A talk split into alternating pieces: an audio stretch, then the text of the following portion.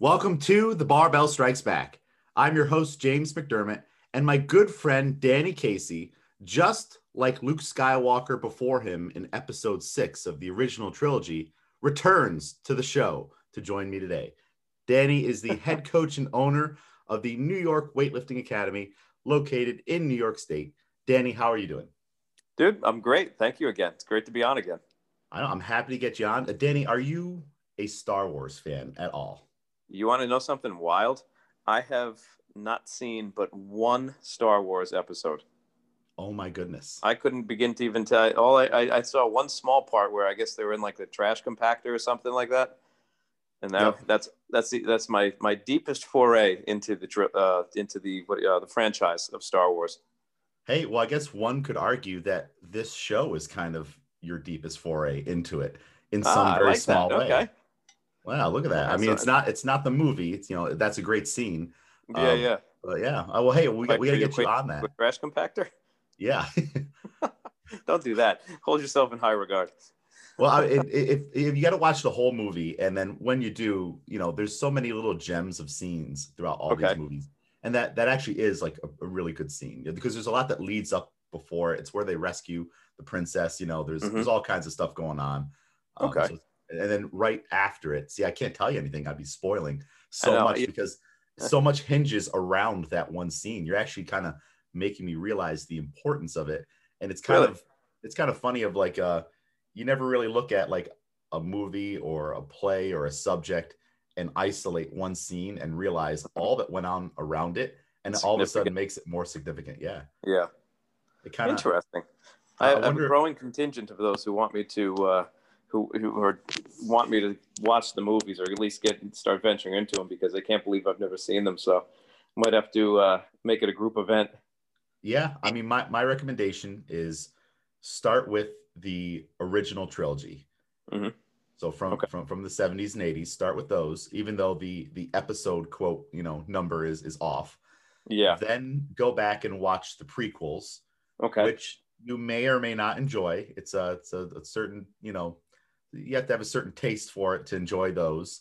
Mm. Um, and then I would not recommend watching the new ones. I'm just going to say it. Just don't, I, don't waste your time.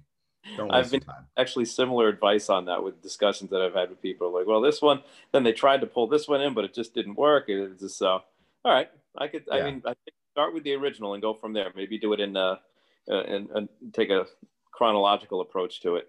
Yeah, do do it in the order that they came out. And then if you really want to treat yourself after that, if you're really involved and into it, you're like, you know, I need a little more Star Wars in my life. Uh, watch The Mandalorian, because that okay. has been outstanding. I don't know if you've heard about that show that's been out. It came out last yeah, year. I've been saying it's, they've really enjoyed it. Yeah, so. it's, it's it's saving the franchise uh, right now. So, is it really? Okay. Yeah, at least it, it's, uh, it's holding the interest of diehard fans who were completely... Um, you know, alienated from the brand new trilogy, which again, don't watch it. You're, you're a busy man. I know. Uh, it's okay. I, I wouldn't want to waste your time. There must be time for some of these things. So it's exactly. Uh, exactly. At least from a cultural standpoint, it'll give me a little deeper resource to have discussions about and with. So it's, it's all got value. Definitely. Definitely. Now, Danny, now, Danny, how have things been going with the gym? You know, we're open in New York State again. And I'm sure you're getting people into the gym lifting barbells. Uh, what's it been like reopening for the New York Weightlifting Academy? Um, honestly, it's, it's it hasn't been bad to, quote, reopen.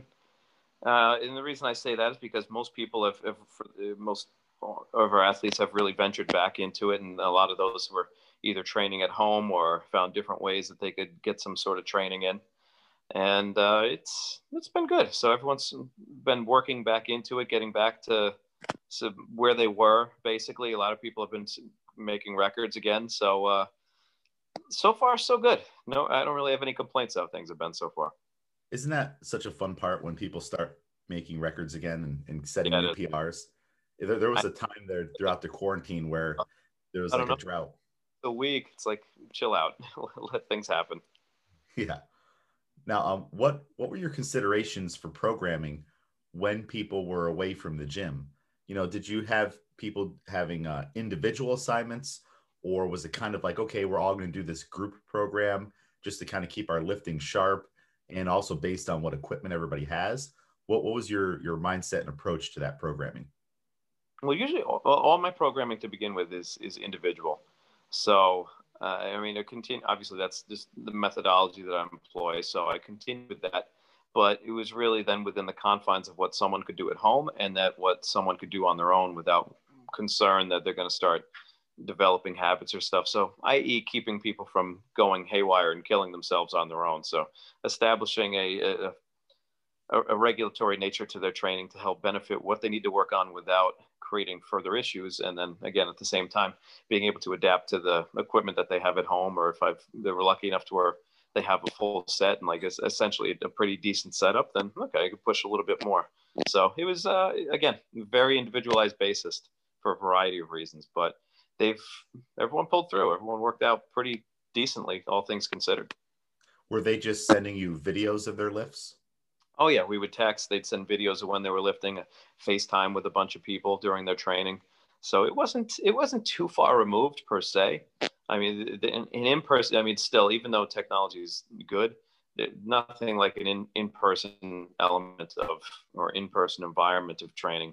I mean, it's one thing that, I mean, you could be very close with, with FaceTiming or live feed, but uh, it just, it just doesn't have the same novelty that like, at a, in-person environment has, to be able to be a little bit more adaptive, to be able to make tactile corrections, uh, to be able to show or uh, g give visual explanations. So it, it has its limitations, but it, it served as uh, a helpful tool to be able to accomplish these things.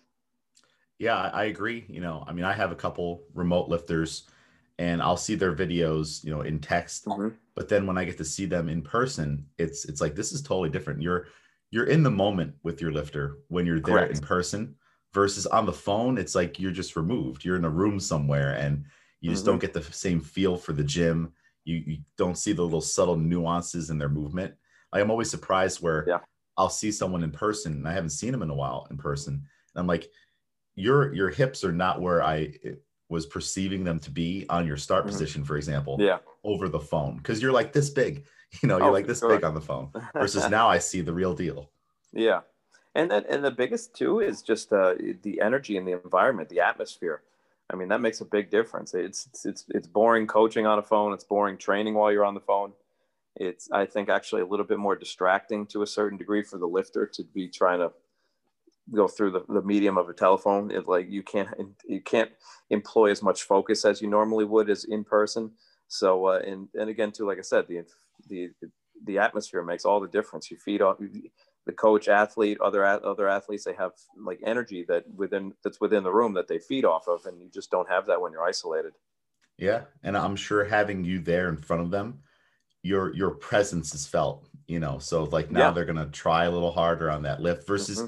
you're on the phone and they know you're there, but it's it's not the same. You know. No, no, that's technology will never replace the physical world that we live in, and the this. the, uh, I guess, um, I don't know what the word would be for, but the, uh, blanking on at the moment, but the, the, the natural instincts and tendencies that we have, like interacting and socializing. So that's just, it can't be duplicated. Now, when, when you're coaching back in the gym, um, do you find that some of that is lost? Some of the, the communication is more difficult, uh, with mask? Like I know, like I'm I'm masked up when I'm coaching the vast majority of the time, so people yeah. can't can't see the words, you know, like when I'm speaking, and also like they can't pick up on like whether or not you're joking as easily or or or this or that. Like, are you finding that there's kind of like a barrier to communication right now because of the cloth? Um, well, masking definitely makes things different. That's for sure. Uh, I mean, obviously the words coming out of your mouth go a long ways, but then you're getting like. Uh, your, your your countenance while explaining things. Like let's say the other day, for, for example, I was in the grocery store. I just just for the fun of it, like just jokingly, I, I'd ram into someone else's cart that were walking alongside of me, and then I'd laugh and just be like, "I'm just kidding, having fun." But the, you, can't, you can't tell because you got the mask on. It's like, why is this guy ramming me? But if you know, you, someone rams you with a mask on, you can't tell. If you, I ram you and I'm smiling, laughing about it, okay, it's it's more disarming that way. So you kind of lose that. Uh, but and, and I think the same with with coaching in that sense that people who do that uh, lose. Uh, you lose, I guess, contextual clues or your, your emotional cues that you may have through that, or or other lifters can hide things a little bit with maybe disdain of their face or so. So I, I think, I mean, it's it's artificial, and it it again, it's another limitation. It's just it's it's it's better than, let's say, doing a doing an online coaching session. Yeah. But at the same time, it's not it's not real. It, it's it's it's it's an arbitrary um, limitation on what we're truly able to do, which in our natural tendencies and instincts. Yeah, we're we're gonna have to get really good at showing more with our eyes, you know, um, mm. in, intent, you know, squinting, oh, big eyes, you know. Clear masks now, so it's like just like this clear face shield with that that you could see the person's whole face. So, but hey, yeah, I that mean, might be that might be something to look into. I was thinking of getting the Silence of the Lambs mask and wearing that. I thought that would be pretty nice. Yeah, you should. I, if I'm going to go for it, I'm going to at least look, if I wear a mask, I want to look like a nut job wearing it. So exactly. At one point, I was looking uh, for Bane's bat mask from oh, uh, The Dark Knight Rises. Yeah, I, I yeah. couldn't find a good one, though, so I need to probably search harder. Yeah, you got you got to get the real one. You got to invest for like the uh, the, the yeah. movie replica or something like that. Yeah, just be wheezing the whole time. It sounds like I just did a CrossFit workout. Yeah, why are you talking like that? Um, I can't that, that'd, be, that'd be great. Now, yeah. when, with your athletes returning back into the gym yeah. and everyone's getting around each other now, uh, did you have to change your programming much to get people who took some serious time off reacclimated to weightlifting? Uh, if there were any of those people, and then if so, mm-hmm. kind of how did you ease them back into training? Um, really, anyone who did that, they were just so eager to get back. They want to do everything. And the only way that I really uh, augmented their, uh, let's say, a normal training protocol was just obviously greatly altering the load and rep scheme that they were doing. So I uh, approached it. I approached it almost as if, let's say, someone was coming off of like injury or a long break, to where they're working at, I mean, just a couple sets, a little, a couple sets, couple reps, with a light load, just move through it to where when I wanted, my goal for at least the first week of new people was feeling like they were doing way too little. And then uh, just after that, just gradually increase a little more, a little more, and try to regulate it to where, so that way, ideally, that no one felt at any point that they got hit by a bus, to where they felt the next day felt like, yeah, I actually feel really good. I didn't feel like I did anything. It's like, all right, good. That's what I want. And they just kept building up through there. And it was just, it was a, it was linear, but it was a very quick progression. And that seemed to work really well to get everybody right back on track. Yeah, keep them keep them hungry for more. Yeah, exactly. I mean, it's it's it's one thing to, I mean, you got to ease people, ease physically into it, you have to ease their nervous system back into it. So, uh, and, and the fresher they are for each subsequent session, the quicker the progression is going to be. It's one thing to want to do something immediately in one session, but again, over the course of a month, everything's going to add up. Yeah, and you can't just throw everything back into training like you were doing before, a full a full mm-hmm. schedule. I guess um, unless they were continuing that full schedule during the lockdown. I know for us, when everyone got back in the room, we were just focusing on just the lifts. You know, yeah. a lot of practicing, a lot of doing of the lifts, but there was no squat program with that. There were, were no deadlifts, there were no presses. And then yeah. gradually over a couple training cycles, started to add one piece back in at a time until right now, Now yeah. we're finally back at a full training mm-hmm. schedule leading up to a meet in December. Okay, so, good. Where's that going to be? Uh, that's going to be at uh, Swagler Strength of Performance. Oh, yeah. Okay. What um, is he limiting capacity on the meet, or what's his intention? Uh, I believe thirty, thirty men and thirty ladies. Uh, okay. So thirty total is going to be the cutoff. You should you should bring some people out there. Yeah. What's, what's the date for it? Uh, December twelfth, which is a Saturday. Okay. That might be possible. Um Uh, I'm wondering, I'm supposed to be going down to the weekend before that would be to go for the, the whole Nationals U S A Weightlifting Everything event. Uh, oh, okay. Yeah. You're going to be at that. Provided they have it. I mean, I'm, I'm almost inclined to believe that that's going to be canceled and move to like a, a digital or online format. I don't know, but I mean, it's getting close. I mean, maybe they will have it, who knows, but uh, we'll see. But yeah, I'm going to go there. I have a, a lifter who's going to be competing for the, in, in the youth in youth nationals. So very cool. Yeah. I, I haven't looked into that too much on how they're going to break it down? Like, like how do you decide who the national champion is versus who the American Open champion is? Or yeah. are you, if you just win the whole thing, are you both? I, I don't know how any of that's working. Yeah, I, I'm really not too sure either, unless they do it via, like, let's say just simply registration, if you want to register for one or both. I know for, I think for what they were going to do for Masters this year, because they canceled Masters Worlds and everything got canceled, but there was a point where they were going to combine them both. They were going to have it where the lifter, even if you were registered for, for Nationals and for Worlds, they would take, you would lift one session, but your score would be applied to each. And that's okay. how they would delineate what, I guess, whatever your placement would have been. So I'm assuming maybe the same.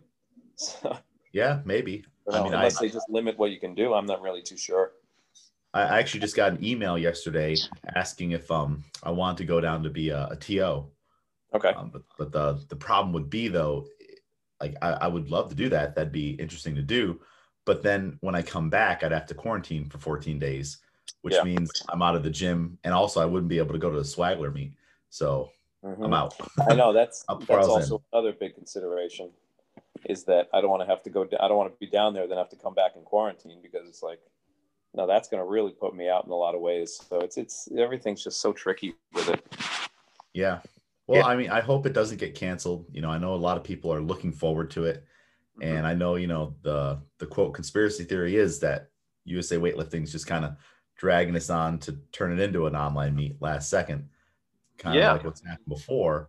And I would hope that they don't do that, because I feel like they would lose a lot of trust in signing up for these meets if they did that. You know, I feel like if you've got the opportunity to do it, you might as well. Well, I haven't heard much about that. So what, what's the, the word is that they're basically holding out to say it's going to be an online meet at the last minute to make sure they get everybody registered. Yeah. Registered and paying money, you know. That, oh, that's, yeah, that's exactly, that's the obvious reason, because if it's going to be online, people are going to be like, ah, I don't care to do it.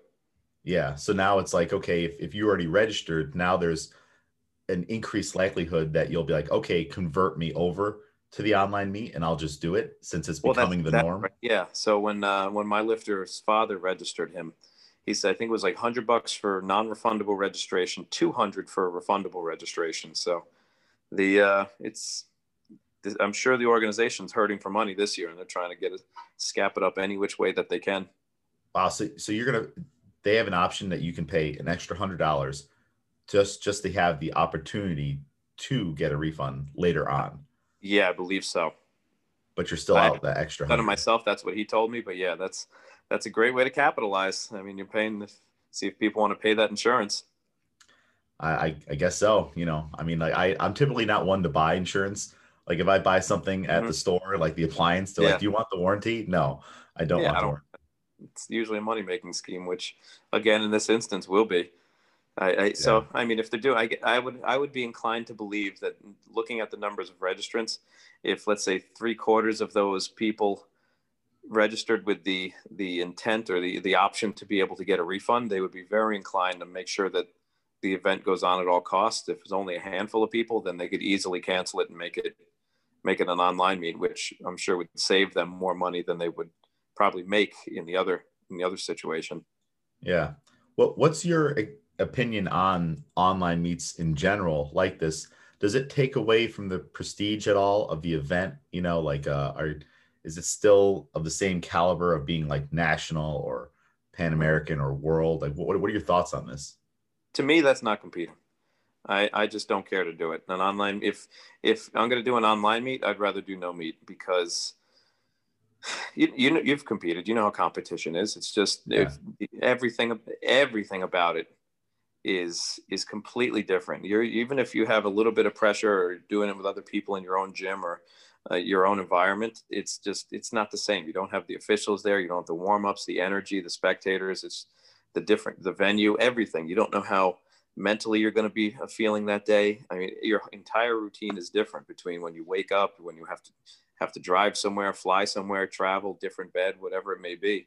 I mean, those are all factors that, that, that is competing. That's, that's the whole milieu of, or the entire uh, component of, of what makes competition so intense and so invigorating. You've, wake up and do it at your own time and set your own times to do it. You don't have that pressure. You don't have that extra bit of discomfort that forces you to the whatever force is at you that day, you don't know. I mean, it could be good, it could be bad, but it's just, that's, that's the point of competition. Yeah. Yeah. And I, I never really thought about it that way. I like the way you described it, you know, the sleeping in the hotel bed, you know, traveling, getting a Starbucks at the airport, you know, uh, Starbucks, mm-hmm. that's all part of the competition, and it can yeah. all affect you one way or another.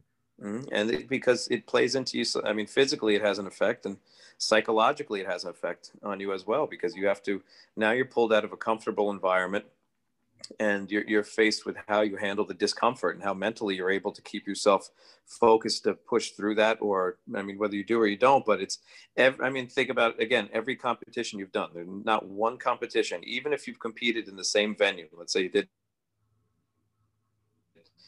do a certain meet sub uh, for consecutive years, it's never the same. You never perform the same that you did the last time, sometimes better, sometimes worse, but it's never the same, because there are just myriad factors that make it different for whatever the reason may be. And since that in and of itself is, is part of competing. Yeah. I mean, I've, I've been to Swagler a couple times. Sometimes you get a bar you're happy with in the warm-up room. Other times, you know, mm-hmm. the better bars are taken, you know, or you don't get the yeah. warm-up plates. You're with the black pound plates, or you're in a uncomfortable spot in the warm-up room, you know, mm-hmm. not, not just to focus on the warm-up room, but there's like, it's, it's diff different. Like you said, every single time, the variables are always different. And, and also too, with that is the, let's say the judging. I mean, you have three judges looking at you live from three different angles. When you're doing the video submission, you just have a straight on view. Uh, that you, I mean, how how sub uh, objective can you really be when you have such a limited perspective? I mean, even if you have three people looking at it, three people looking at the same video, that's not three people looking at the same lift from three different angles. So I just I think there's so many different components that just don't equate to actual competition. It just becomes a, I mean, it, I don't know what it becomes, but it's, it's just yeah. that, that's not competing to me. Plus, I'm I'm not sure how the You know, I, I don't think the technology is there where, let's say if you're reffing my lift online, yeah. there's not like a, when you hit play, there's like a countdown timer, and you can only see it once, and you got to make a, mm-hmm. you got to make a call. Like, uh, I'm not yeah. sure what it is like now, but I imagine a ref can just replay the video over and over. And yeah. that just, you know, that doesn't seem fair to the lifter. It should be like wh yeah. whether or not you, you saw something in the moment or didn't. Maybe mm-hmm. you, there wasn't a press out, but you saw, you saw it, you thought you saw it. I would accept that more than replaying the video over and over and yes. isolating independent parts. Because you, like yes. you said before, that's not competition. You can't do that at a real No, meet. Not at all. That's then that's a good point too, is that, I mean, who knows how people judge it. They have it to where when they judge, they only like, hey guys, we're going to press play now. Everyone watch, and then watch that. Or if they, oh, let, me, let me just see again. Because then you allow more scrutiny to it that you wouldn't have in a normal setting. So, uh, and in my opinions in that regard too, of what judging has become these days, I think that's even less fair to the lifter as well.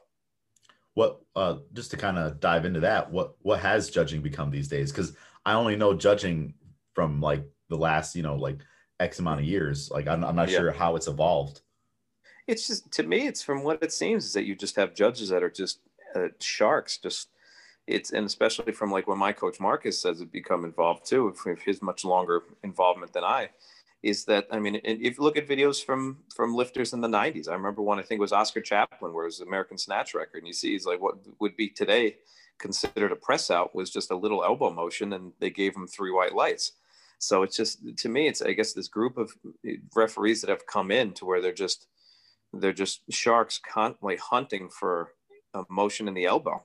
I know for myself, my elbows are terrible. So I mean, I mean I'm always subject to be uh, scrutinized over a press out, but I've had plenty of lifts that were the videos watching afterwards where it was shoulder motion more than elbow motion. And I get called on press out. So it's like, you know, it, even, even with, and in the same time, and not like it, the lifts are very controlled. I mean, it doesn't look like I'm out of control doing the lift to where, okay, yeah, you know what, he's, he's kind of off. It's just, it's a good lift and just how I moved or so. So it's just, it seems that you just have people hunting for the elbow lock. It doesn't even, like, nothing matters other than that. And it's not, it, judging has become, it, it has gone for the judges, not for the lifters. To where, let's say, like before, like, oh, I don't know if I saw an elbow lock, where usually, at least as I was always raised, you know, favor the lifter. And now it's like, it's favored the judges. You think he's, I think I saw something, so I'm going to give a red light. It's like, well, that's, that's, that doesn't help. In my opinion, doesn't help the sport. And I think you notice that too, th- that there's a difference internationally versus nationally, where nationally in this country, it seems like referees are absurdly strict with elbow motion versus internationally, there's a little bit more forgiveness. So, yeah, uh, yeah. I think, it, I think that ends up hurting the sport in the long run. I mean, if, so let's say someone like myself, even at an, an amateur level or so, or uh, go to compete nationally, and I know they're going to be hunting my elbows and have trouble as is. It's like, what, what, what's going to incline me to want to compete, knowing that even if the lift looks good, anatomically, I have trouble and I'm going to get red lights. Why am I going to, why am I going to pay hundreds of thousands of dollars to try to go to a, a national event, knowing that I'm going to get screwed or have to lift just much excessively lighter weights just to be exacting to their standard. And, and it seems odd too, that these higher level judges aren't able to discern, or maybe aren't willing to, shoulder movement versus the elbow movement. When, yeah. And then you get people in the crowd who are like, like also watching the same lift and having a different opinion, you know? Yeah. I'm not sure there, there should be a way where if you have a row of seats, you know, for an audience, mm-hmm. everyone gets like a little buzzer, and like, yeah. it kind of be like, um, the judges call the lift bad, and maybe yeah. it was shoulder movement, but then audience the, the audience can override, you know, you yeah. get a, you get the community vote, you know, mm-hmm. and, uh, whoever's doing uh, the speaker can lift their thumb in the air, kind of like yeah. the old Roman emperors, and go up or down. Oh, that'd be great. With that style. That would be great. But, but that, you know, and that actually kind of brings, I think, a decent point, because think about like, I, I mean, unless some people are just wicked people, I don't know. But every time, at least for me, and I know other people, every time you see someone step on the platform, you want to see them be successful. And let's say you see someone miss a lift, you want to see them come back and make it. Nobody wants to see someone go up and just kill themselves or look like a train wreck. You want to see like, all right, yeah, he's, they're doing it. They made it. They, you want to see successful lifts, and you want to have successful lifts. I know like audiences want that. No one wants to watch a sport where people are just missing lifts left and right, looking like trash. Whereas it seems to me, in my, my opinion, hopefully not to offend anybody who are, are refs, but it seems the opposite. They're looking to find bad lifts. They're looking for people to have issues. And it's like, what? The rule is too, too vague in terms of, of how they apply it. And it's like, well, if you have a little motion, a lot of motion, you're looking for anything. So I, I, I know I've been called on it before. And again, like I said, seeing a video, it's like, come on, that's really what you're going for. So, yeah. And I know, you know, to be fair to the T Os, there's not many of them. And at a meet like the A O national thing coming up, they're yeah. going to be working nonstop, probably on a pretty skeleton crew, especially now with the pandemic. Yeah. Uh, that's probably why I'm getting an email to come out, you know? Oh, so, for sure. Well, you know, I wonder, I, I, like, how do you fix it? You know, like, what's what's the answer? And I'm sure a lot of that scrutiny has come from CrossFit's participation, and like CrossFitters getting into competing and, and not really being aware of the technical rules, because they've never, let's say, the definition of CrossFit lifting versus real lifting. And when the, uh, what is it, a couple of years ago when the American Open had like a thousand people competing or something like that. Yeah. Was that I'm in sure, Texas? Uh, yeah, I think that's what it was. And and you just, I'm sure, I'm sure it stemmed out of there being just terrible looking lifts all over the place, and figuring if they clean up, make judging that strict, then it will help push out a lot of these lifters and force people to become better lifters. But I think there's, you have to have some sort of uh, objective set of standards individually as an official to be able to recognize, all right, this person looks like a lifter. They look like they have good control. I'm not going to be so nitpicky on, let's say, two millimeters of movement, or or a little bit of, let's say, if someone's shoulders just kind of going like this a little bit, that that I don't know if you can see that, but if if yeah. that's going to be, uh, the, I'm going to call them on a press out because of that. Yeah, I agree. I, I I imagine, you know, after that, I think it was like the A O. I think it was the A O in Texas back in, who knows, like two thousand fifteen or something. There was like an ice storm, mm-hmm. something uh, like that. Oh, I was there for that one. I think it was uh, was that fifteen? I think that was thirteen, but the one, I think the one in fifteen, I can't, I want to say it was in Rio. Um, I can't remember now. It was that one, that one was like the huge one that was, that was like, uh, I can't remember for the life of me, but yeah, that was, that was the big one that I think was probably, it's when they, it was the year, whenever the year was where they dropped the totals down. I, I want to say that was fifteen, but it wasn't, that wasn't okay, the ice. Yeah. So when they dropped the totals, then everybody was there. I, I'm, I'm like, it's, it's easy now to like armchair quarterback it, you know, on like what the correct steps would have been. But I imagine, I mean, like, I know I've been to meets where I was a new coach, and yeah. especially at a certain level. And, you know, we, we always say that people are friendly at meets, you know, I think that's maybe more, mm-hmm. more so local meets, you know, because yeah. I've had unfriendly experiences, you know, with people uh, mm-hmm. on the officiating side at these okay. bigger meets. And so I, I think that the approach from U S A Weightlifting should have been, wow, this is a really good thing that's happening right now, that we have so many people coming yeah. in because of CrossFit, and we drop those totals to make more of an effort to approach novice coaches and novice lifters.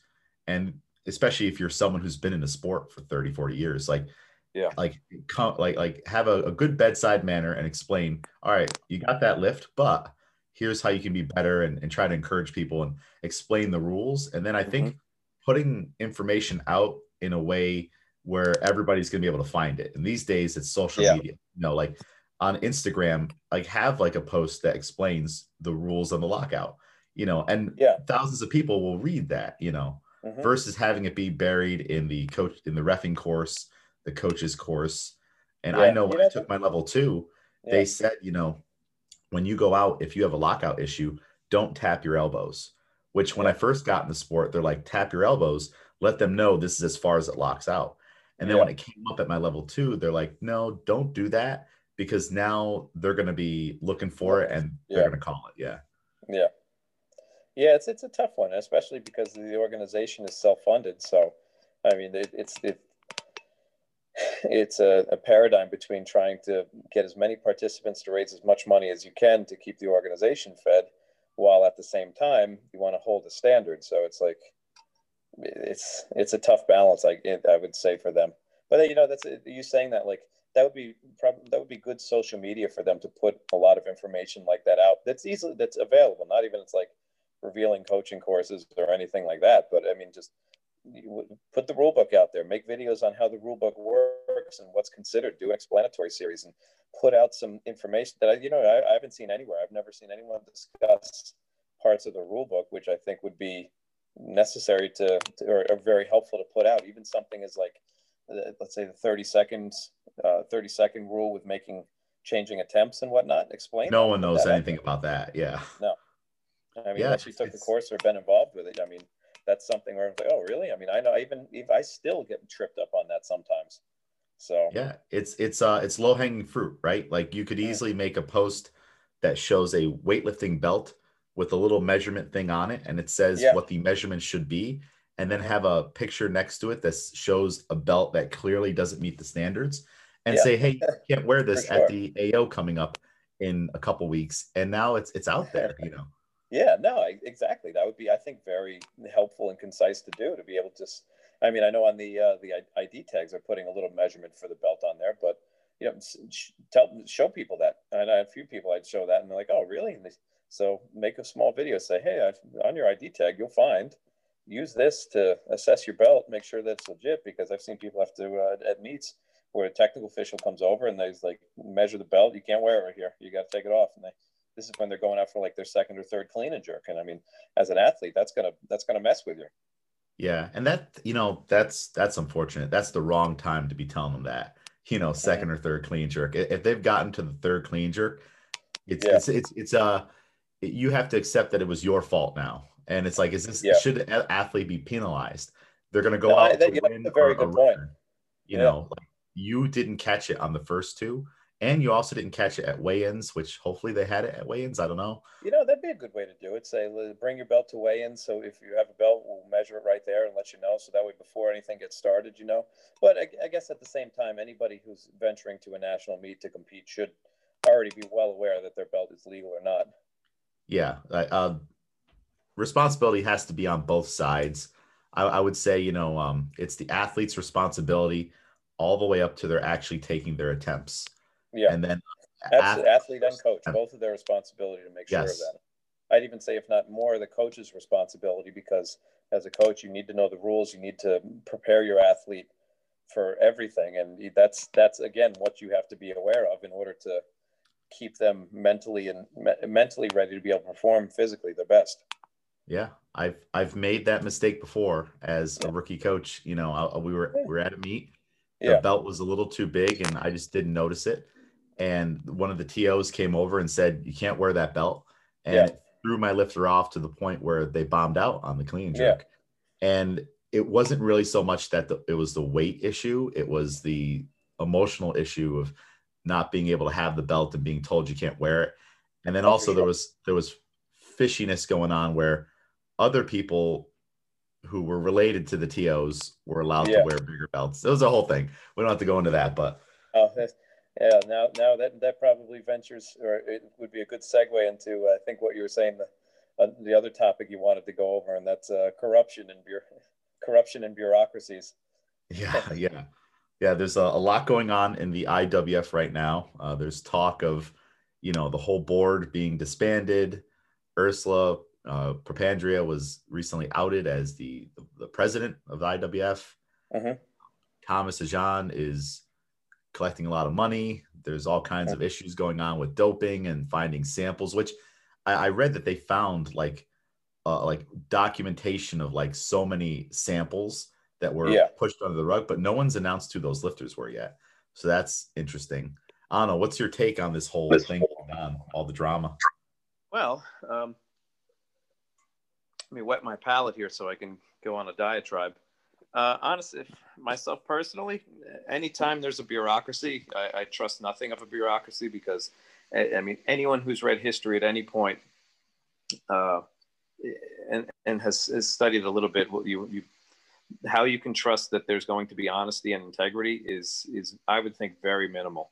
And as this evidence, everything coming forward is proved that like any bureaucracy, they're self-serving to their own interests at the expense of all those that they are supposedly looking to uh, serve and, and be in the, the benefactor or benefit, provide benefit to. And uh, I mean, I, I said it like way back, what is it, before, uh, during, what was it, the Sochi? When they first started doing all the retests for London and it, all these athletes started coming up and there was controversy. I, I was saying right then and there, why is, and afterwards, why is Aján still in charge? This guy was overseeing all of this stuff, and you have allegations of corruption, all this. Any other institution uh, or even even private business, the moment some sort of question to scandal or uh, wrongdoing comes up, the, the, the person in charge resigns or steps aside for a little while and allows someone else to come into the organization and take over. But this guy just kept going, and then more and more and more information came out. Um, have you watched the both of the German documentaries that were put out? I actually have not. Um, I'm not sure where to find them, to be honest. They were. First one was, it should still be, the second one should still be available on YouTube. They have subtitles on them. Uh, I'll have to, I'll find it and send it to you. It should still be up. So I watched the first one, then I watched the second one. And coincidentally, the second one that they filmed, they actually, they did last year when I was in Germany for the Meissen Cup. And uh, there was one area, because it's, it's a sports complex where the competition's held. They have the weightlifting area. Then I think it was like some, I don't know if it was basketball. I don't know if they play basketball there, but it was some sort of big indoor gymnasium court. But there was a specific area that there was like no access to. You're, you're prohibited access, actually. And wow. That's where they were actually filming parts of the, the documentary. They were interviewing Lydia. They were interviewing Oliver Caruso, a bunch of people that were there competing at the meet. Actually, you can, in one of the, uh, the pan views of the competition, you could see me sitting in the, uh, or standing on the, on the side of the, the platform. Oh, very cool.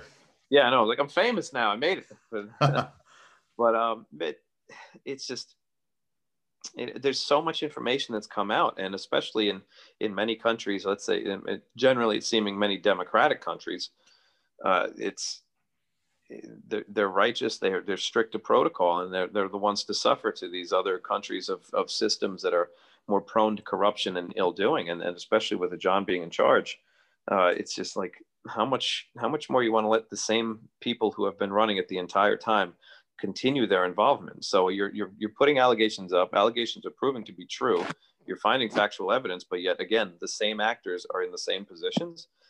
You're so you're saying that they're unaware. I, I mean, at that point, I, I even was saying what uh should do is just completely someone else start a completely different organ federal uh, international organization.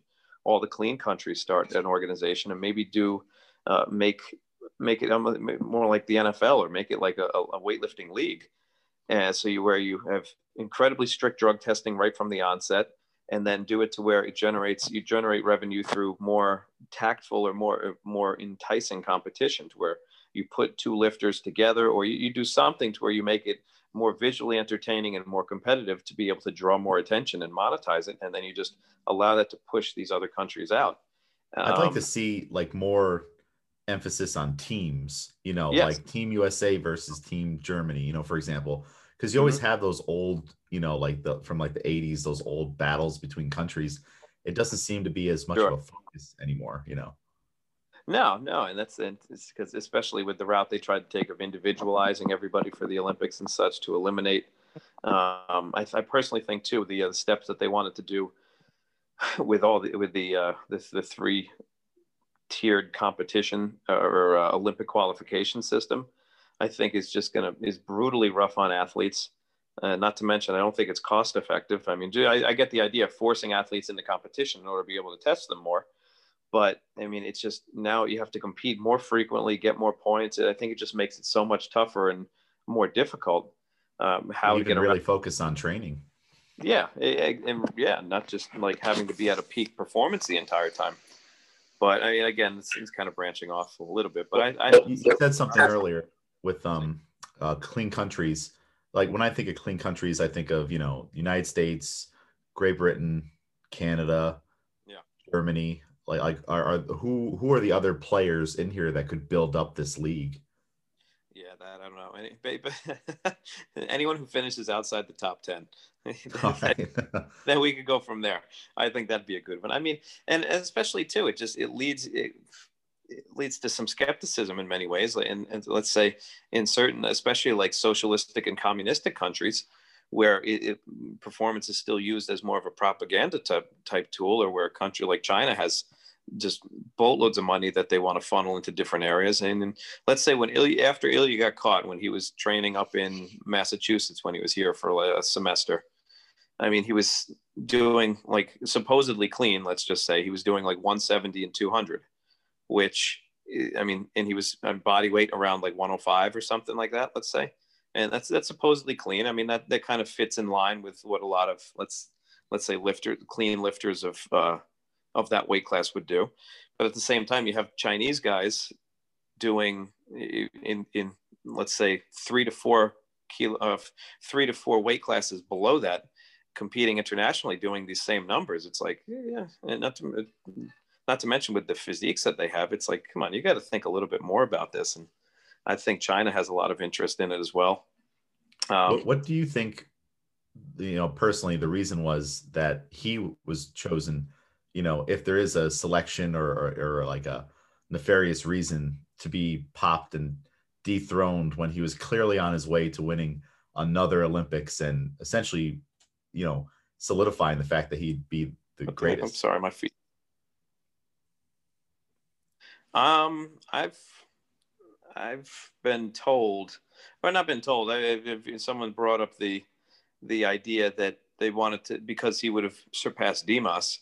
And I think that the organization didn't want Dimas's record to be tarnished or his greatness to be removed. How true that is, I don't know. It's just a, a theory on things. But I mean, it's, if anything, the most plausible, I guess, unless it was just uh, extremely harmless. Well, Ilya's just taking enough stuff to to power a small country that, you know, the guy's glowing, that we know he's he's we, we got to just there's no way he can pass a test.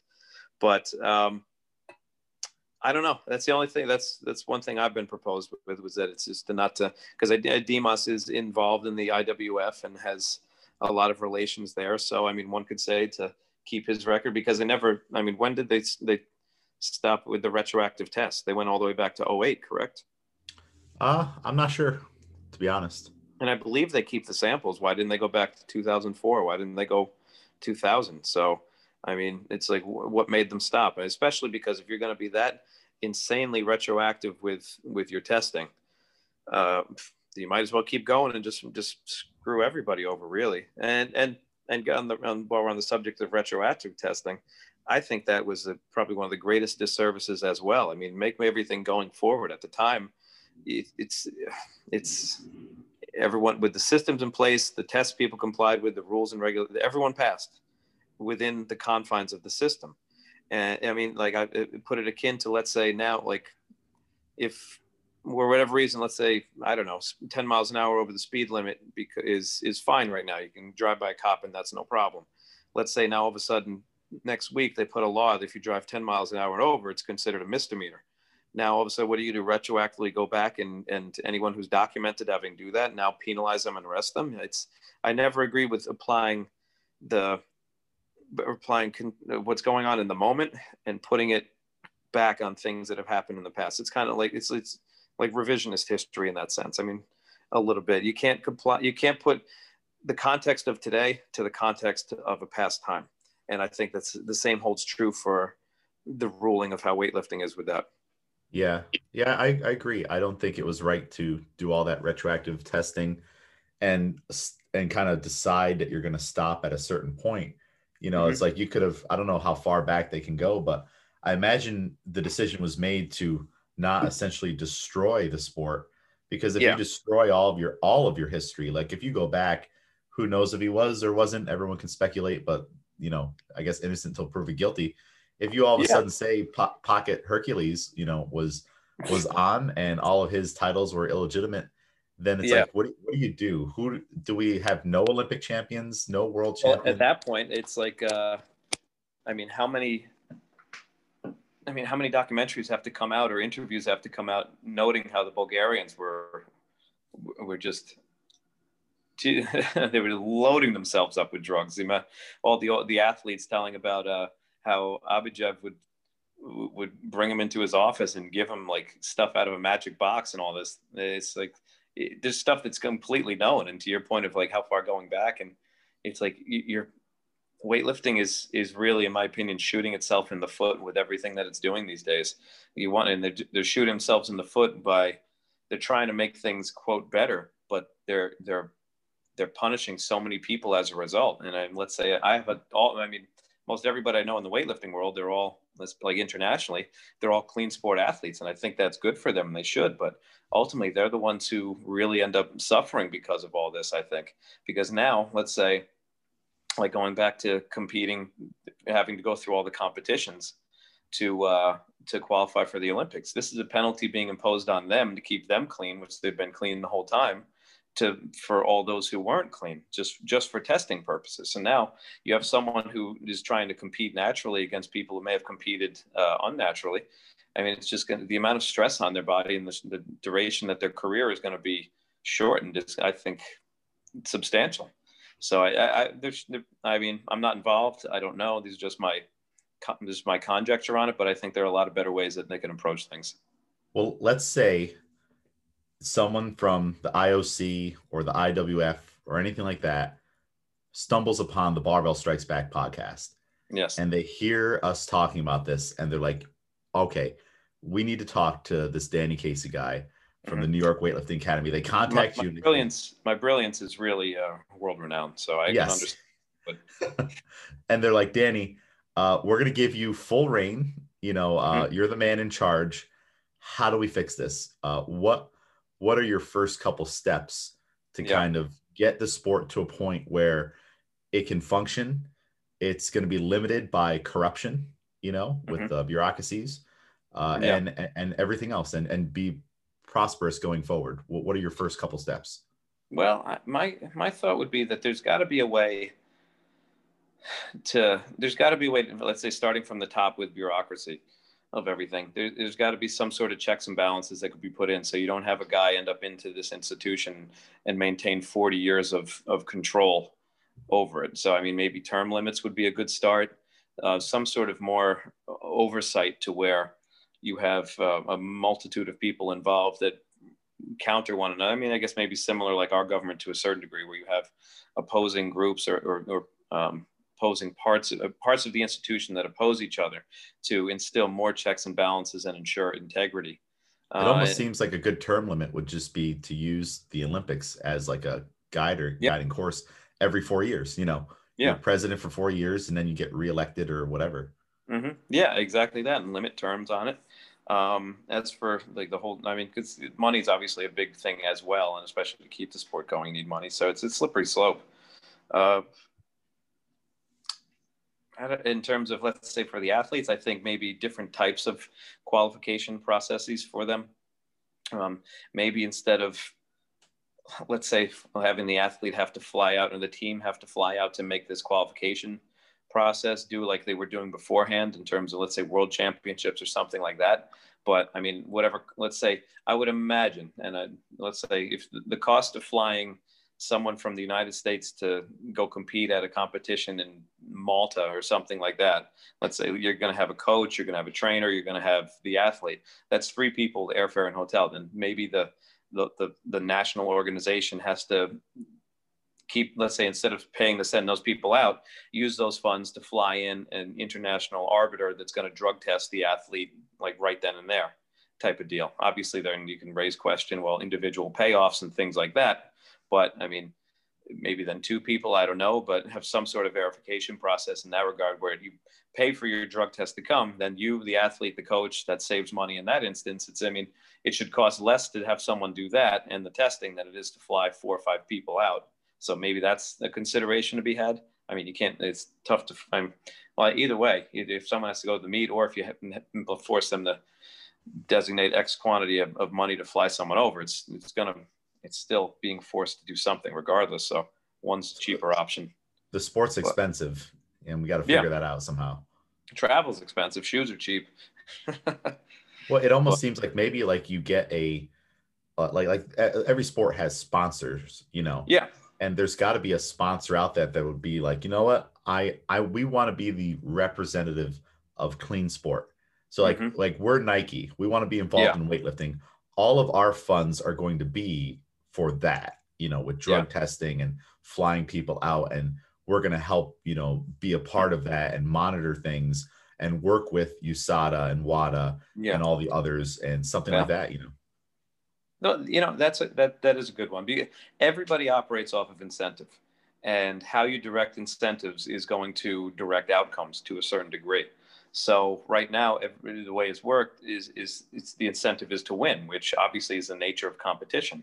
But at the same time, um, money is another driving factor behind everything. So if there's a way, like you said, get Nike involved or something to create incentives for companies to want to be involved, keep the sport clean. Uh, but at the same time, you need money coming in. So like I was saying earlier, maybe do some sort of different type of like like head-to-head competition format or something to make it more palatable, make it more interesting to watch. So then that way you draw revenues in different ways. And obviously everyone can win, but the standards within the confines of the, the protocol and the, the nature of the competition will, will support itself and allow that to happen.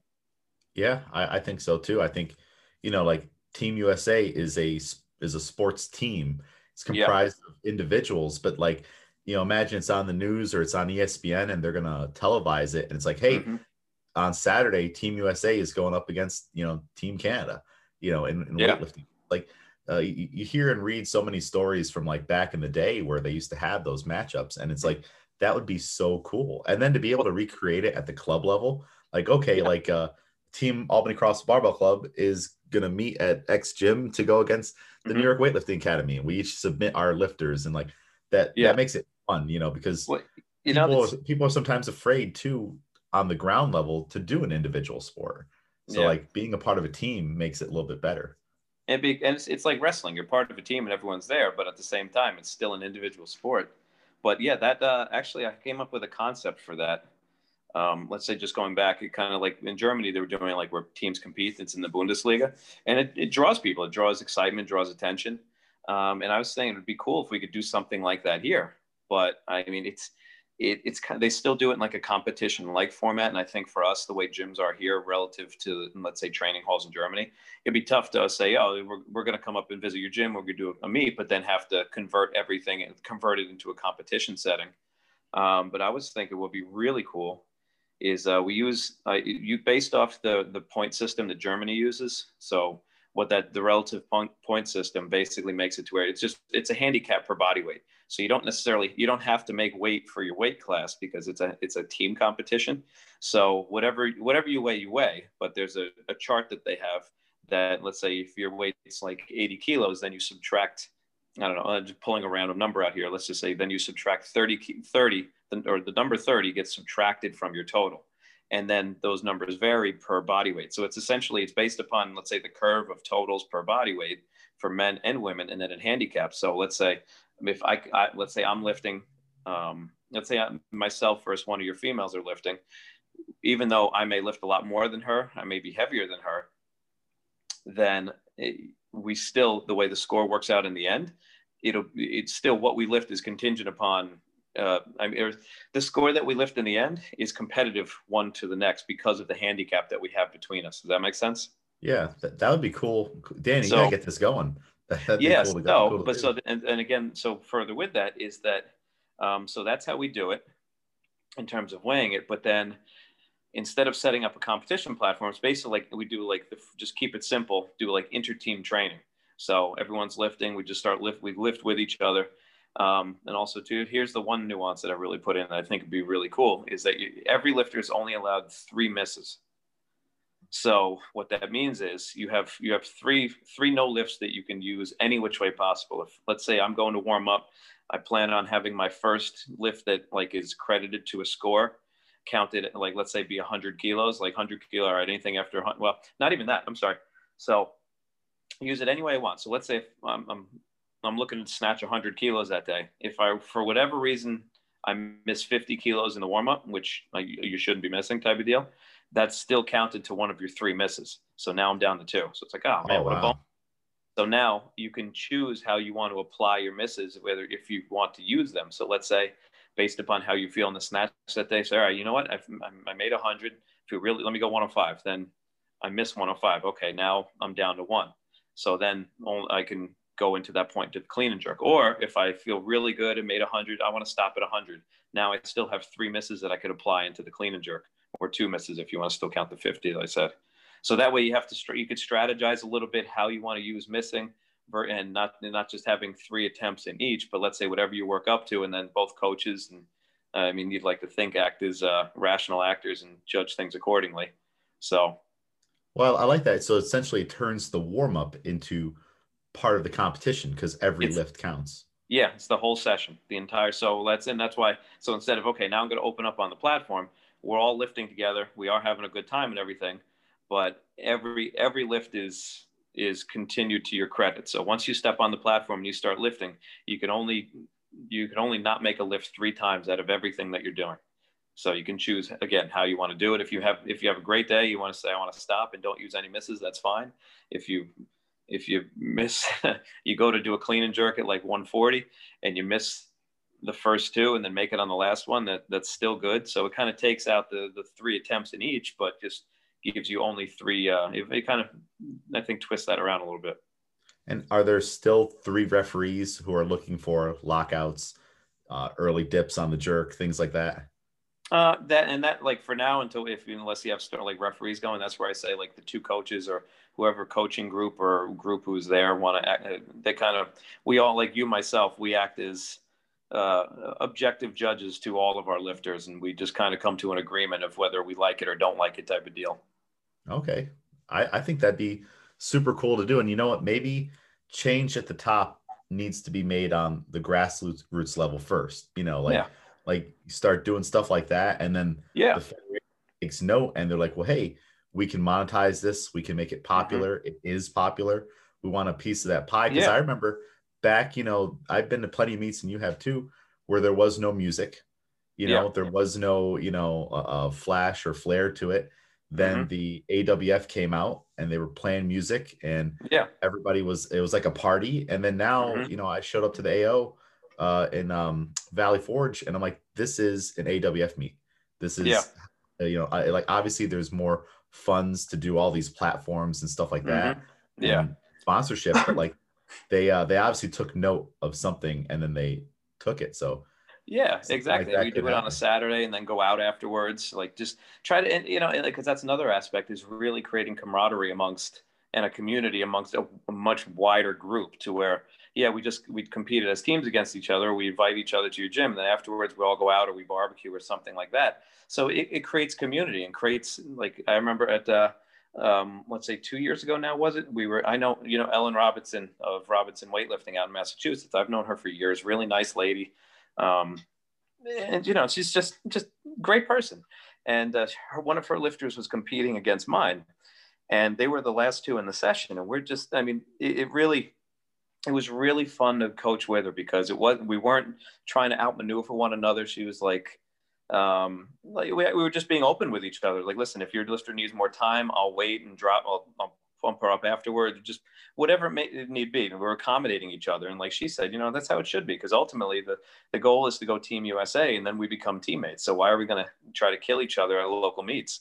So uh, we've, we looked out for each other in that regard. And it's just, it's, it, I think, creates good mutual respect amongst coaches and, and amongst lifters as well, instead of being like, ah, screw that team, I don't, those guys are jerks or something like that. I mean, the more, the, the more you get everybody together at, at, a, at a, on the ground level where everything is happening, then the less the bureaucracy you can come down and crush things in a negative way. Yeah. And that's how you share ideas, right? You know, you get two yeah. teams together. Well, and then mm-hmm. maybe, you know, you see one of my lifters and you're like, hey, have you ever said this to them? And I'm like, no, actually, no. And then it works.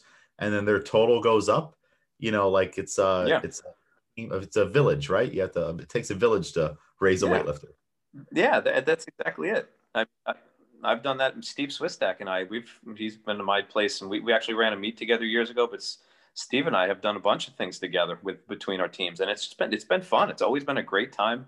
Motivational, rooting for each other, want to see success. I mean, Steve's made suggestions to my lifters, and it's like, I've no ego about it. It's like, yeah, you know, Steve knows a lot. He's, he's an experienced guy. Please, dude, like, whatever you, if you see something that I'm missing, or you see something that's going to help, by all means, please say something. Yeah. Well, so, one of my favorite things about local meets that we do in this area is when Jim Storch is there, and uh, then it's, yeah. and he's Great like, guy. you know, yeah, he always asks permission. He's like, hey, can I say something to your lifter here? And I'm like, mm-hmm. please, because I've said it a million times, so I'm blue in the face. Maybe they'll actually yeah. listen when you say it, you know? So it's I'm like, like Jim, it's... Jim, say something to me. Tell me, please. That guy is a, he's a oh, pool yeah. of, of knowledge and, and, and stoicism that is like, I'm like, Jim, I want to listen. I just want to follow you and listen to what you say to everybody. yeah. Uh, one of my, one of my favorite meet experiences was at, you know, uh, his gym, or the gym yeah. he coaches out of in Elmira. And uh, this is when they were doing meets, and he was coaching me while I was on the competition platform. So yeah. I was doing uh, push jerks that day, just to okay. mix it up, you know? And, you know, he's coaching me as I'm walking out there, telling me technique. And then after the clean, he's like, okay, pause, do this, do that. And then I did it, and it was my best push jerk ever. I'm like, yeah. this is, this is when I get coaching, you know, when I'm yeah. at, at the meet and Jim's there. yeah. It's, it's a great, it's great experience. Yeah, and that's and that's what, because none of us get paid to do this. We we we for whatever reason elect to kill ourselves week in and week out just to step on a, a platform once every three to eight to however many months that we do it. I mean, this and, and that's the majority of people. So you want to there's there's no reason that you should not be enjoying what you're doing, and and and also too, because we're doing it for the love of doing it, for the love of love of training, love of competing, that we shouldn't be getting as much getting perspective on it as well from. from many others who have been around and are respectable to learn from. So it's like, yeah, it's, I think that's how we should approach it. Yeah. Life's short. It's like we talked about before the show, you know, learn history and mm-hmm. learn about the people in your community and take those mm-hmm. lessons to heart and apply them. And yeah. some things will work and other things won't work, but at least you, you know it. And more than likely, I think most things will work. You just need to find a situation that's going to work in. Yes, that's, it's true. Every, every, There's a, a tool for every situation. It's just a matter of how and when you can apply it. Yeah. Well, I mean, you got to get that thing going, uh, Danny. I'll, I'll help you out with it. I think it'd be great to, it's, it's been a dream of mine to have some kind of a team competition where well, I can let's take, do it. We take can possibly do it to. together and uh, get it going. Yeah. I mean, I was talking with Steve about it that actually at the beginning of this year, I was telling him about it. And yeah, because we had a, a a master's camp, kind of, we call master camp, basically a training day. Uh, it was going to be aimed at the Masters Nationals. And then the, the day after we did that, we did that on Sunday. The day after was when the the whole uh, two weeks to two weeks to stop the spread thing started. And now, you know, nine months later, here we are. Yeah. Well, I, I'm in. So we'll have to keep talking about it. Maybe that'll be a great twenty twenty-one thing. Yeah, you know, especially I agree. If, I think, if if meets I think aren't happening. We uh, well, I'm we'll, we'll work it out. We'll, we'll we'll keep in touch and get the details out and figure. I mean, we'll just hammer it out and say we're going to do it anyway. Definitely. Well, Danny, before I let you go, uh, yeah. are you doing all right on time? Yeah, I'm good. Uh, I, another thing I want to talk to you about was uh, you training Kari Pearce for the uh, twenty twenty CrossFit Games. Ah, yes, yes. Kari did very well this year. Uh, I believe the highest, uh, it's the highest finish she's ever done had at the Games, correct? So, uh, yeah, th- third place. Guess, what's that? I, I think she took third, right? Yeah, she took third. So I, I guess um, for all intents and purposes, it's only logical that I take full credit for that increase in her performance because I was the uh, the the new variable involved. So I um, think that's fair. Humbly, very humbly, I'm gonna I'm gonna cede everything as being mine. No, she's uh, she's awesome. I mean, Kari's like. She's like the, your ideal athlete in every shape and regard, it, or every way in regard. Whether she, I mean, in terms of being dedicated, it has checks off all the boxes for um, self um, self responsibility on everything. She picks up cues quick, does all the work. There's no question. Just do, um, employs everything that you're directed to, and does it well at a, as a high at a high level. So uh, she she it was it was cool. It's been really nice to work with her and. We'll see how this upcoming year goes. How did uh, that she, start? Well, I was going to say, so I've known her coach, Justin Kotler, for, geez, I don't know, probably like eight or so years now, trying to think back. Um, I worked with, he brought me down on, I forget why, just on a whim. I mean, really fortuitous chance to work with a bunch of his athletes. Then uh, he hired me to work with the, the, the team that he was building. So I, I think it was twenty thirteen regionals. Uh, so they, they won, I believe that's the year, I forget. But uh, I worked with the team for the twenty thirteen regionals. They won, they went to the Games, they finished fifth at the Games, worked with the team the following year.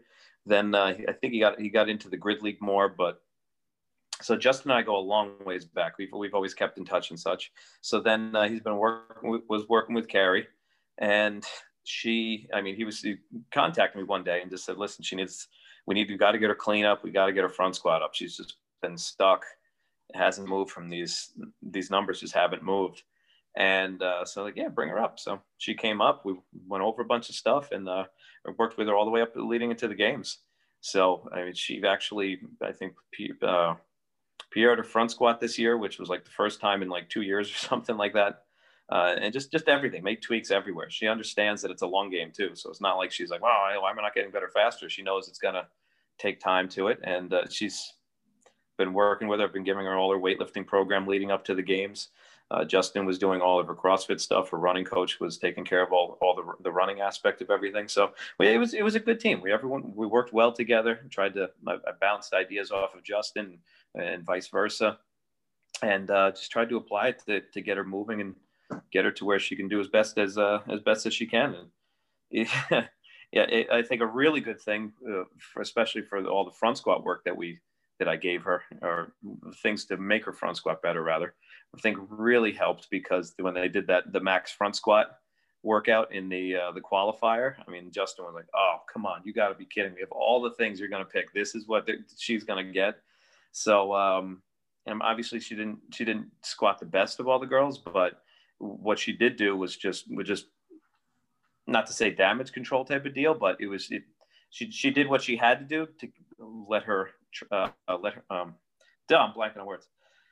She did what she had to do to sal- to let all of her strengths in the other workouts not be pulled down by it. So yeah. it, it was it was great. It really worked out. Great squat. So when and when then, you were uh, looking at her dirt. her front squat, like her numbers, her history, maybe yeah. even her current technique, what stood out to you where you're like, okay, this is the route we need to go to lead us to that P R or to be able to not allow this lift should it come up as an event? Because you didn't even know. That's actually just yeah. like it's so um it's it's so ironic that it came up, uh, yeah. but to not have it drag her other performances down. What stood out to you? Um, in terms to like what to how to make her front squat better, or or just the, like like if you're looking at her front squat and you're like, okay, yeah, this is the limiting factor in either her technique or this is where she's lacking strength, and this is where I'm going to formulate my plan to get it better. Oh yeah, yeah. So yeah, it's just a lot. Just a lot of it was structural. Uh, a lot of just structural issues that had to be uh, resolved or worked on to, to get that to improve. And if she can get that to improve, then that will lead into her clean technique getting better. So then she can capitalize on, uh, on her just incredible ability to split jerk. I don't know if you've seen any of the split jerks she's done, but that's split jerking's her best lift. I mean, she, anything that she gets on her chest, she can jerk. I mean, she, she was even doing some like three front squats and a jerk, and uh, the front squats would be very hard. The jerk would be effortless. I mean, she's done one, I think one thirty. So, I mean, for someone of her size and weight, that's incredibly impressive. Yeah. So yeah, have you talked uh, to her about getting into a weightlifting meet? Oh, she's competed before. Yeah. Oh, she, she has. All right. She, she did one, uh, I think two years ago when she was living in the city. She, they moved out to Vegas now, but uh, when she was living in the city, she competed at Lost Battalion. Very cool. Uh, and I remember everyone saying, "Oh man, um, yeah, she did that." But it, you know, her her bread and butter is CrossFit, so that's that's what we got to keep the focus at. I mean, it's it, it's her livelihood, and arbitrary to that for the time. Now, when when you say structural, are you saying you know like uh, maybe you know uh, uh, she's kind of losing posture during the lift? Uh, mm-hmm. She needs to get, get deeper, spend more time in the bottom position, spend more time standing tall. What little things did you change? If you can let us under the hood, so to say, uh, what would the programming kind of look like? Uh, well, she, she need, first off, I mean, like anything in weightlifting, you need to have flexibility. So, I mean, if you don't have requisite flexibility, it's going to be very difficult to achieve the positions that are going to allow you to be successful. So being that she was a, a, a gymnast through her younger years in college, Michigan State, I mean, the amount of times she's, that was actually one of the first things I asked her, knowing their background, was like, so many times you roll your ankles? And she's like, oh gosh, uh, countless. So because of that, she's just got tons of scar tissue that are in her ankles that limit the range of motion that she has. So because of the range of motion lim limitations, they are coupled with the, I mean, everything's kind of sport oriented. So coupled with tightness that she has in her upper body, Uh, and weakness in her upper back, they all just, none of it lent to her being able to have a decent position to be able to front squat correctly. So worked a lot on her range of motion. She had her, her, her therapist working a lot more to help like free up some of the scar tissue that she had. And then just tons of accessory exercise that showed her stretches that she had to do to get her rack position better. Um, tons of like types of, tons of back, upper back work to get more flexible with it, but to also get it stronger at the same time so she can support herself better.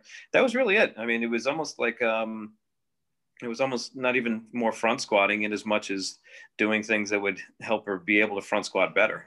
So yeah. it, it really wasn't it, like really nothing novel per se. Well, it's like the, the way it kind of sounds to me is like, she has such incredible athletic ability and advanced mm-hmm. strength and an engine. You just yes. have to put her on the right tracks, you know, like, like yeah. if she's a train, her, her tracks are slightly off, or the, the wheels of the train are slightly off the track. You just have to realign it so she can express all of that better. Yeah, that, that's really, and it's like anybody. I mean, it's how people develop from whatever circumstances and situations or, or sports they had done previously, it has effects on that. And then weightlifting itself is, it demands very particular, uh, very particular things out of the body in terms of flexibility and strength that really nothing else develops or prepares you for. And you spend, let's say ten, fifteen years of, especially during your developmental phase as a, from ad adolescence into adulthood, uh, a lot of those changes or a lot of, of how, what you do during that time become long lasting. And then when you try to do, uh, essentially do a, uh, an extreme reversal of a sport that's predominantly upper body and shoulder oriented to a, a sport that's predominantly leg and back oriented, there are going to be some major uh, developmental differences that need to be ironed out. Yeah. How did you, I'm assuming you're working on her strength and also like the flexibility and, and limiting factors, but you're probably also working maybe, and correct me if I'm wrong, uh, mm-hmm. snatch and clean and jerk technique or working on those yeah. lifts at all. How did you integrate all of that into her daily workload? Because as a CrossFit Games athlete, I imagine, you know, she's got her running coach, she's working yeah. gymnastics and metcons. How did you fit that in without giving her too much? Uh, by just give, giving her just enough. Kind of like I was saying earlier when you were asking about uh, the athletes coming back into the gym, is just, just keep things short and sweet. It doesn't need to be, she doesn't, you don't need to do a lot to facilitate change. You just need to do the right things consistently and, and do them well at the same time. So it just really, and, and, and so too, uh, with that for is, you know, weightlifting's, it's a long game. You can't, you can't expedite things. You can't do more days or more workouts to make up for months and years. So there's some stuff where you just have to accept that, you know, put into consideration everything else that she's doing, and that's going to take back from her. So just put it in, just give her enough to where you can get a little bit out of it, a little bit out of it. And then uh, just hope that, well, not even hope, but allow it to accrue over time more gradually instead of trying to really ramrod it through. Were you having uh, talks and, you know, communicating with her other coaches, like, hey, we're going to be doing this on this day. So yeah, leading up to running or something. Well, so basically her weightlifting days that she had planned. So Justin took care of most of her strength work. Uh, I did, I mean, and that's kind of relative. So the way it worked out, she would do most of her lifting on Tuesday and Wednesday. She did a lot of her squats on Monday. So what she did on Tuesday and Wednesday and how I structured that was based off of what she did on that Monday. So, um, and then learning her, learning how she recovers, how she responds to certain things, that helped me also develop that plan. So, um, and Saturdays too, she did weightlifting on Saturdays. So I, I, I would direct everything off of what she had done, the other workouts, but then also try to use Saturdays like a little bit heavier every day. Um, so I really, I didn't think in the, in the preliminary phases or the, the, the preparatory phase, I, I would say didn't have, didn't go, Justin gave me a lot of free rein to do however I saw fit. When it was the month prior to her going out to California, then he and I, we, we spoke, I, we wrote down a full detailed plan of approaching everything. Because I mean, at that point, a month away, it's really just trying to throttle what she's doing to just not, not let her, I mean, you can't gain anything at that point. It's just try to manage it to where she can just kind of pick a little bit and maintain what she has. So I, we, he and I sat down and we went over everything. I drafted a full plan leading up to that and he just employed it. And And there really wasn't that much weightlifting in it, but at the same time, you don't know what's going to be. So uh, that's that's really how we worked that out. It sounds like a good way to kind of organize everything, especially yeah. with so many cooks in the kitchen, so to say. You, you can yeah. easily step on someone's toes or overdo it. When when you saw the events, uh, did you, you know, w were you involved in kind of any of the uh, the technique or the uh, the strategy conversations? Like, let's say with these snatch speed ladder, were you like, hey. Yeah. When you get to that third rep, you know, you should think about this, or how did, how did that all play out, go down? Oh yeah, no, I definitely, when that came out, then I, I text Justin, I messaged her and just kind of went over, like gave her, gave her a couple things to think of, but nothing crazy, told him how to, how I would approach it from a coach's perspective. And um, that that's yeah, a little bit of strategy, knowing her habits and her traits to try to help that. Then Bonehead goes out there and misses the, uh, easy lift that she shouldn't have had any trouble with. Like, that's, that's what I told you and warned you about. But what, what was uh, the thing that you warned about? What, what was your coach's perspective? Just like anything with CrossFit, just rushing. Rushing gets everybody. So knowing uh, just to maintain that for rush, if she rushes and loses her start position, then that's going to put her behind the eight ball, really. So just tried to really be focused or be attentive to not letting that happen. But I mean, it's, it's again, there's only so you could, you, excuse me, you can only do the best you can, especially when it's, I mean, snatch speed ladder. There's only so much speed you can have or so much attentiveness you can have while you're trying to evoke speed between. Yeah, r racing through a bunch of heavy snatches yeah. against other people. Plus, it's like your X number event of the weekend, you know. Mm-hmm. Yeah. So, I mean, it didn't really, I, it, in the end, it didn't really hurt, hinder her. I mean, it would have.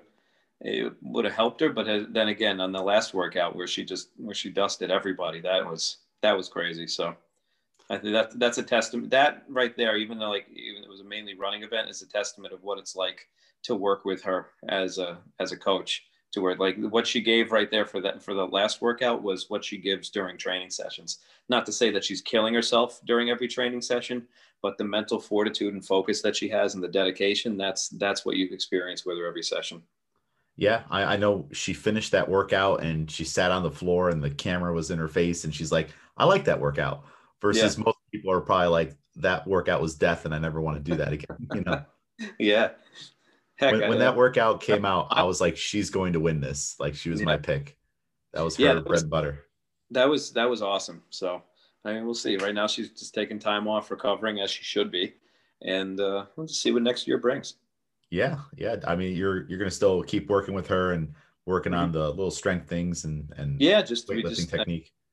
Just keep trying to push even more to improve what she needs to improve. So probably when uh, training resumes again, have a sit down, go over everything, and uh, try to develop a new strategy to just keep pushing her where, uh, where she needs to be. Work on the weak links. So then that way you can keep, keep raising the floor. So that way it just makes her ceiling that much higher. Yeah. And it, it's nice that she's so accommodating to the training process and mm-hmm. receiving feedback. You know, it, she's obviously a professional, you yeah. know, in everything that she's doing. I know a lot of people who would like to be professionals, you mm-hmm. know, like that's, they don't may, may, maybe see that aspect of it. They just yeah. see the performances and think, well, all I have to do is the lifting. I just have mm-hmm. to do snatches, clean jerks, and squats ad nauseum and go heavy all the time. But I'm not going to put as much effort into my nutrition, my mindset, yeah. my recovery. Uh, what kind of conversations do you have with people when you're like, all right, you have to eat today, but they just won't eat, you know, eat food and they're dying in training. Yeah. Uh, how do you get someone to finally take those steps and to see that aspect of their training as just as important?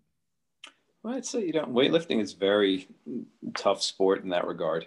And, and just like anything else, weightlifting is a great metaphor for life. I say this all the time. My podcast always try to relate things to it because, I mean, yeah, there, there are the physical aspects, but it's the one sport you can't compare yourself to anybody else because you're not everybody else and it's only you.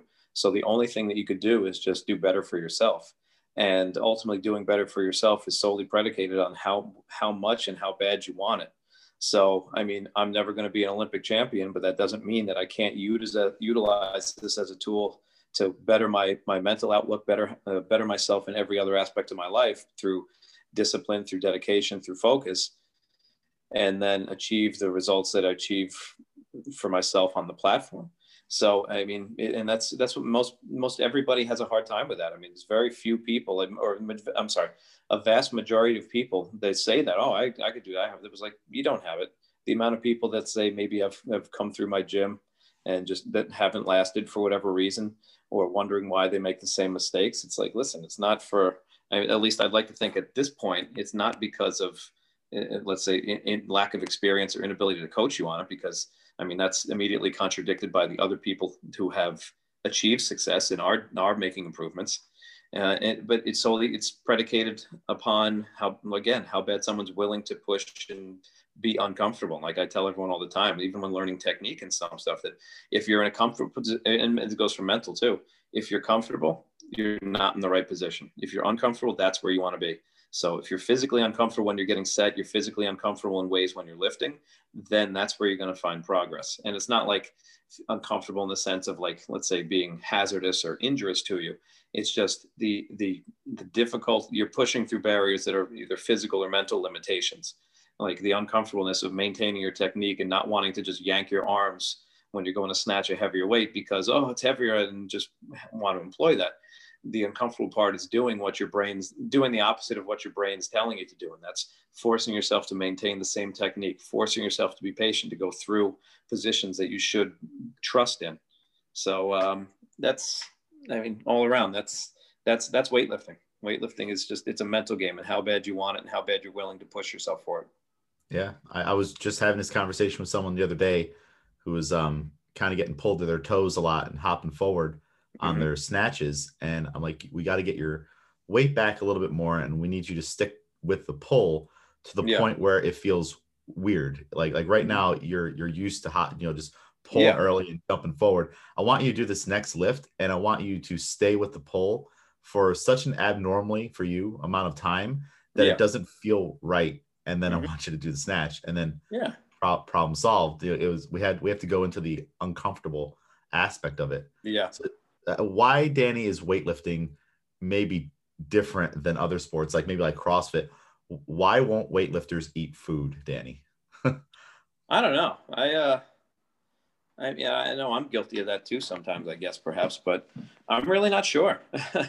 I don't get, you'd think they want to eat all the time and eat nonstop. I guess that comes to maybe a point of uh, a little bit of uh, just the fact that weightlifters are maniacs and probably either don't want to, don't want to get fat or whatever mental component that they have where they just feel that, oh, eh, I'm not going to eat enough, or I want to, I want to be lean or something. I, I really have no idea.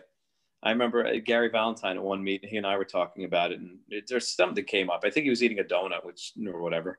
And he said the same things. You know, everyone wants to cut weight. It's like, I tell you, eat, go up a weight class. Come on. Every, no one wants to eat. Everybody's got to eat. So I don't get it. I really don't have an answer for it. I think, I mean, it gets tough and uncomfortable. And again, that comes back to what I was just saying a moment ago. It's when you're, when you, it's harder to, to eat a lot of food than it is to eat a little bit of food. And it's easier to be hungry than it is to be full. And you know, I mean, if you like after Thanksgiving, I mean, think about like how much you eat on Thanksgiving day or a day where whatever, where you, where you eat a lot of food. Uh, you, I mean, to basically to gain weight and pro, to apply that to weightlifting, not only do you have to eat that much food, but then two hours later, you got to be eating that again. I mean, when you're that uncomfortable, it's like, oh my God, I don't even have, I can't even think of swallowing another bite, let alone trying to have another meal. And it's just, it's just what you're willing to push yourself through for that. Yeah, it's it's a weird phenomenon. Yeah, I'm, I'm sure you experience it from time to time. Mm-hmm. Lifter comes in for a oh, training yeah. session. It's the end of the evening, and you're like, "Well, so what'd you have to eat today?" Like that's normally a normal converse part of the conversation. I want to know, mm-hmm. like, are you fueling yourself? And like, oh, I haven't eaten anything today. And I'm like, now I don't know how this is gonna go. You know, like we have yeah. we have serious work to do, and you're gonna be feeling it. And no, I I, I experience that all the time. Like even. For my- mm-hmm. Oh, you broke up a little bit. Yeah, it's like I, I experienced that for myself. Days when I don't, oh, I'm sorry. Yeah, d- days for myself where I know I don't eat enough. I feel during the training session, uh, a couple people like, uh, like they're having a terrible session. Like, well, how much do you eat today? Like, oh, actually, I don't really eat that much. It's like, well, there you go. And I have one kid who comes in. I give him guff all the time because he's just he's adolescent, and you know, adolescent. He could eat, you know, two thousand two. Uh, I'm sorry, twenty thousand calories a day, and his body will just burn through it. But he's in, he's eating like what I, at least says he eats a lot, but I don't think he knows what a lot actually is. He eats like, you know, little snacks and things like that that he considers meals. It's like, dude, you gotta, you gotta put food down. You can go, you should be having a full pizza a day. It's with, in conjunction with everything else that you're eating. So you got to put it in. Yeah. It, it's uh it's like I said, it's a weird phenomena in this sport, at least that I'm noticing. CrossFitters mm-hmm. seem to be very on top of nutrition oh, yeah. and fueling Meal their plan. body. Everything's down with that. Yeah, I don't get it. Well, you know what we need to do, Danny? What's that? We need to have a team meet where there's embedded eating challenges within it as well somehow. That's actually like, a great idea. yeah, like like we do a snatch session followed by, you know, like, all right, everyone's got twenty-piece chicken nugget. Who can eat it the fastest? And everyone just throws down nuggets. Then we take a, yeah. a little bit of a break to digest, and then we hit the clean and jerks. And then we're going to do something else, you know, cookies. I don't know. Like, like yeah. my mind is going to junk foods, but because they're the easiest ones and we're getting in a lot of calories. But then after yeah. that, like you said, we barbecue. So I think mm-hmm. food needs to be integrated in weightlifting competition for it to yeah, be taken I like that. seriously. I think that's a great idea. Powerlifters are very good at it. They they understand all. I mean, one guy who's training with me now, he used to powerlift. Now he really wants to focus on the lifts. But I mean, in terms of, let's say what he did and how he would approach eating for his training. I mean, eating was his training more than squatting and pulling. And it made all the difference for him. The kid's super, super strong. And that's, you got to eat. I mean, I say that. Meanwhile, here, nipping on blueberries or something like that. So it's like, you know, I got to take my own advice on it. But no, it's, you, you have to, you have to put food down for this sport. I mean, because you, you just need excess to recover. Don't worry about body composition. I mean, you can, you know, when you're going too crazy, but you know, most people don't. And the training, especially how most people seem to train, you do more than enough. You really need to get a lot more in you to be able to really facilitate proper recovery. Yeah. I mean, I, I wonder if maybe part of it is that, you know, training is hard, but like when, when you're doing snatches and stuff, it's not as like, you know, beat down and grinding as if you were mm-hmm. doing, you know, like, like tons of wall balls and pull-ups and other things. So maybe people, people finish and they're like, well, I, I don't feel like I murdered myself, so I'm not going to eat a lot. But I think yeah. we need to raise our levels up to other sports. You know, like mm-hmm. if if if bodybuilders are eating more and more organized with their nutrition, weightlifters got to step it up here. Yeah, especially be with all the uh, the neural fatigue that weightlifters experience. So that's a that's a big component. You have to be able to, your nervous system's got to recover, and that's that's a big thing. So eat, give your body everything that it needs, give it more than it needs, enjoy it. All right. Well, it's decided. We're going to have a team competition. Um, and eat. Don't, Donuts, donuts after every lift. You hit a lift, you eat a donut. You hit a lift, you eat a donut. If you throw up, all right, eat another donut. Like, we'll just make it happen somehow. Throw up, eat two donuts. There you go. We got to replace the one you lost. Yeah, exactly. Now you're down. You had a deficit. You got to make it up. Awesome. Well, Danny, this has been great talking to you today. You know, I, I, I knew uh, when the I W F stuff came up, I'm like, I got to talk to Danny Casey about this. He's very insightful on, on all things, you know, bureaucracies and governments, and it's been great to talk all about weightlifting. I don't know if most people like my opinions on that, but I appreciate the uh, you considering me for it, and I'm glad to be, I mean, I always enjoy being on here. So, well, you know, the the important part that is to get all opinions out there, and to yeah. um and to to have these conversations. Like, someone from U S A W could hear certain aspects of this and not like it, but yeah. hey, it, it all needs to be talked about, and they yeah. need to consider That's all true. viewpoints. That's well, how we'll grow. Yeah, whether you agree or disagree with them, you have to consider it, because it's still, it's a perspective, and you don't know what shaped someone's perspective. You don't know what put them in that position, and it's something to be considered, whether, no matter what prejudice or bias that you may have against it, even if you think they're wrong. And one could argue maybe part of the reason that, you know, some of these governing bodies are in so much trouble is because they haven't gotten enough perspectives, and they just have a very limited view and a bunch of yes people. And oh, there sure. you go, there's a sport. When you, when you have, uh, when you get a, a mo monolithic group or a monolithic entity, and uh, everyone's just self-serving, there's, there's going to be no open door to anything outside of that. Definitely. And that's not the way to go.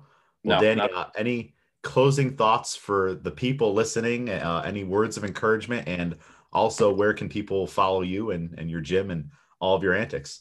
Well, it's funny you should say that. You can follow me on uh, the gym's Instagram at ny underscore weightlifting underscore academy. Uh, my, my personal one, Danny underscore Casey. And uh, let's see, what else do I have? I've got YouTube. I got a, a podcast that I do where I just kind of spew uh, word vomit out to everybody and hope that everyone digests it accordingly. No Traps, No Glory. You could find that on YouTube. And I saw it. You were by the fire on a recent episode. Yes, that was pretty cool. Fireside chat. We are. we have a, we did a couple episodes on that one. It was good. So it's Saturday night. The weather was beautiful. So if we go outside, film a little bit, have fire, chill out, and get pizza. Uh, it, it was a nice time. It's nice to do that. So I, I, I took a a bit of a hiatus for really no explainable reason whatsoever. Um, during a lot of the quarantine stuff, we just, I don't know why.